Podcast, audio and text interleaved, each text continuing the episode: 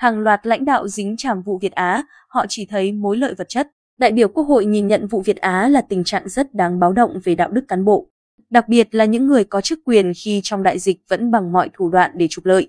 Các cá nhân này được xác định có trách nhiệm liên đới trong vụ Việt Á có lẽ không phải điều bất ngờ, Ủy viên Thường trực Ủy ban Tư pháp Nguyễn Công Long nói với Dinh. Không bất ngờ bởi ngay tại thời điểm khi vụ Việt Á được phanh phui, trong lần trả lời phỏng vấn Dinh hồi tháng 12 năm 2021, đại biểu Nguyễn Công Long đã khẳng định có trách nhiệm rất lớn của Bộ Y tế và Bộ Khoa học và Công nghệ, đồng thời đề nghị làm rõ trách nhiệm này. Trách nhiệm của Bộ Y tế và Bộ Khoa học Công nghệ rất lớn. Ủy viên thường trực Ủy ban Tư pháp Nguyễn Công Long cho rằng với một công trình nghiên cứu lớn nhưng không đảm bảo chất lượng, đáng lẽ các cơ quan chức năng quản lý nhà nước phải phát hiện được nhưng sai phạm vẫn bị bỏ qua. Như vậy, trách nhiệm của Bộ Y tế và Bộ Khoa học Công nghệ là rất lớn.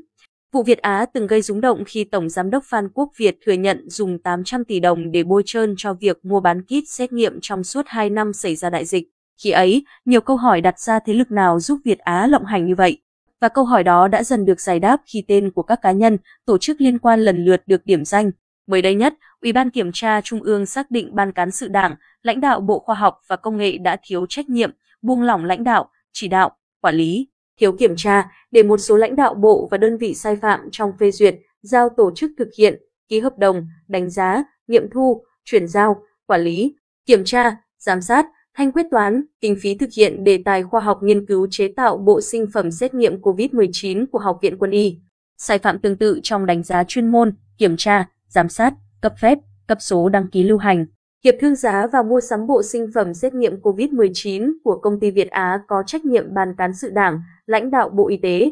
Ủy ban Kiểm tra Trung ương còn chỉ ra trách nhiệm của ông Chu Ngọc Anh, Chủ tịch Hà Nội, nguyên Bộ trưởng Khoa học và Công nghệ, ông Nguyễn Thanh Long, Bộ trưởng Y tế, ông Phạm Công Tạc, Thứ trưởng Bộ Khoa học và Công nghệ, ông Nguyễn Trường Sơn, Thứ trưởng Bộ Y tế và một số lãnh đạo, cán bộ khác. Những lãnh đạo này phải cùng chịu trách nhiệm về vi phạm, khuyết điểm nêu trên, đồng thời chịu trách nhiệm cá nhân trong thực hiện chức trách, nhiệm vụ được giao. Những cán bộ này chỉ nhìn thấy mối lợi vật chất và bằng mọi thủ đoạn để trục lợi. Đại biểu Quốc hội Nguyễn Công Long đánh giá sai phạm nghiêm trọng trong vụ việc này gây bức xúc, thiệt hại lớn về tiền và tài sản của nhà nước. Ủy ban Kiểm tra Trung ương đề nghị xem xét kỷ luật bốn lãnh đạo trên. Ngoài ra, Trung tướng Đỗ Quyết, Giám đốc Học viện Quân y và Thiếu tướng Hoàng Văn Lương, Phó Giám đốc Học viện kiêm Giám đốc Viện Nghiên cứu Y Dược học Quân sự, cũng bị đề nghị kỷ luật. Điều cần nhấn mạnh ở đây là sự tha hóa, biến chất của một số cán bộ, lãnh đạo trong hoàn cảnh dịch bệnh nguy cấp, với tư cách là những nhà khoa học, sĩ quan quân đội lẽ ra họ phải thể hiện cao nhất tinh thần xả thân,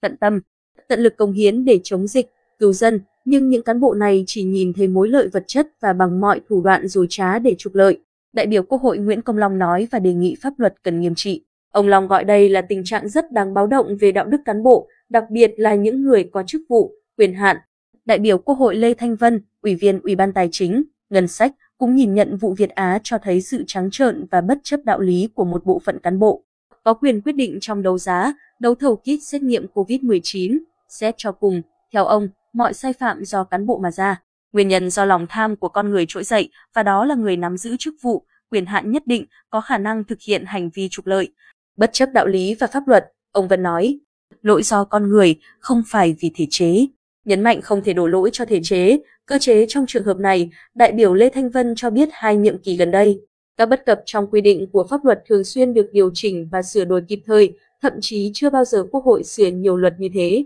Vì thế, lỗi sai không thể do thể chế. Theo ông Vân, để tạo ra lợi ích nhóm phải là những người có chức có quyền. Vì thế, việc lựa chọn những người ngồi vào các vị trí này phải được làm theo quy trình rất chặt chẽ. Chia sẻ với sự quan tâm của cử tri trong vụ Việt Á, Ủy viên Thường trực Ủy ban Tài chính, Ngân sách cho biết tâm lý cử tri có hai trạng thái tâm lý rõ nét.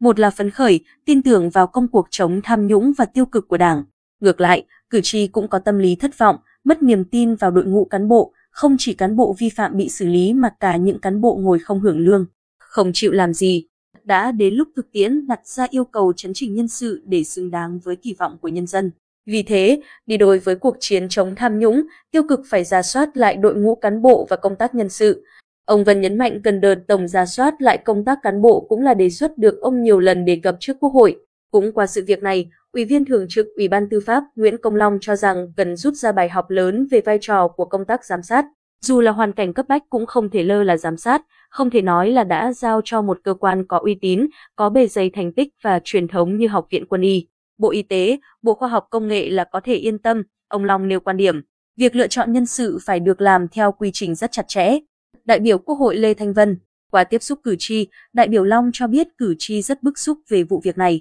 Trong vụ việc này, quan điểm của Ủy viên Thường trực Ủy ban Tư pháp là cần làm rõ tại sao một công trình nghiên cứu quan trọng như vậy lại độc quyền, giao cho một doanh nghiệp khai thác và thu lợi rất lớn thay vì giao cho các cơ sở sản xuất quốc doanh nhằm triển khai trên diện rộng, đáp ứng nhu cầu cấp bách lúc bấy giờ.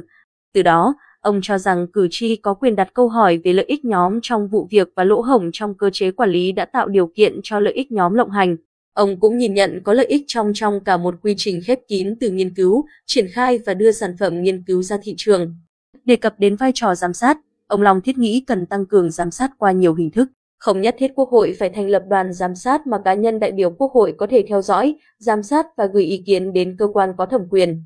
Nêu ra diễn đàn Quốc hội hoặc trong các phiên họp của Ủy ban Thường vụ Quốc hội,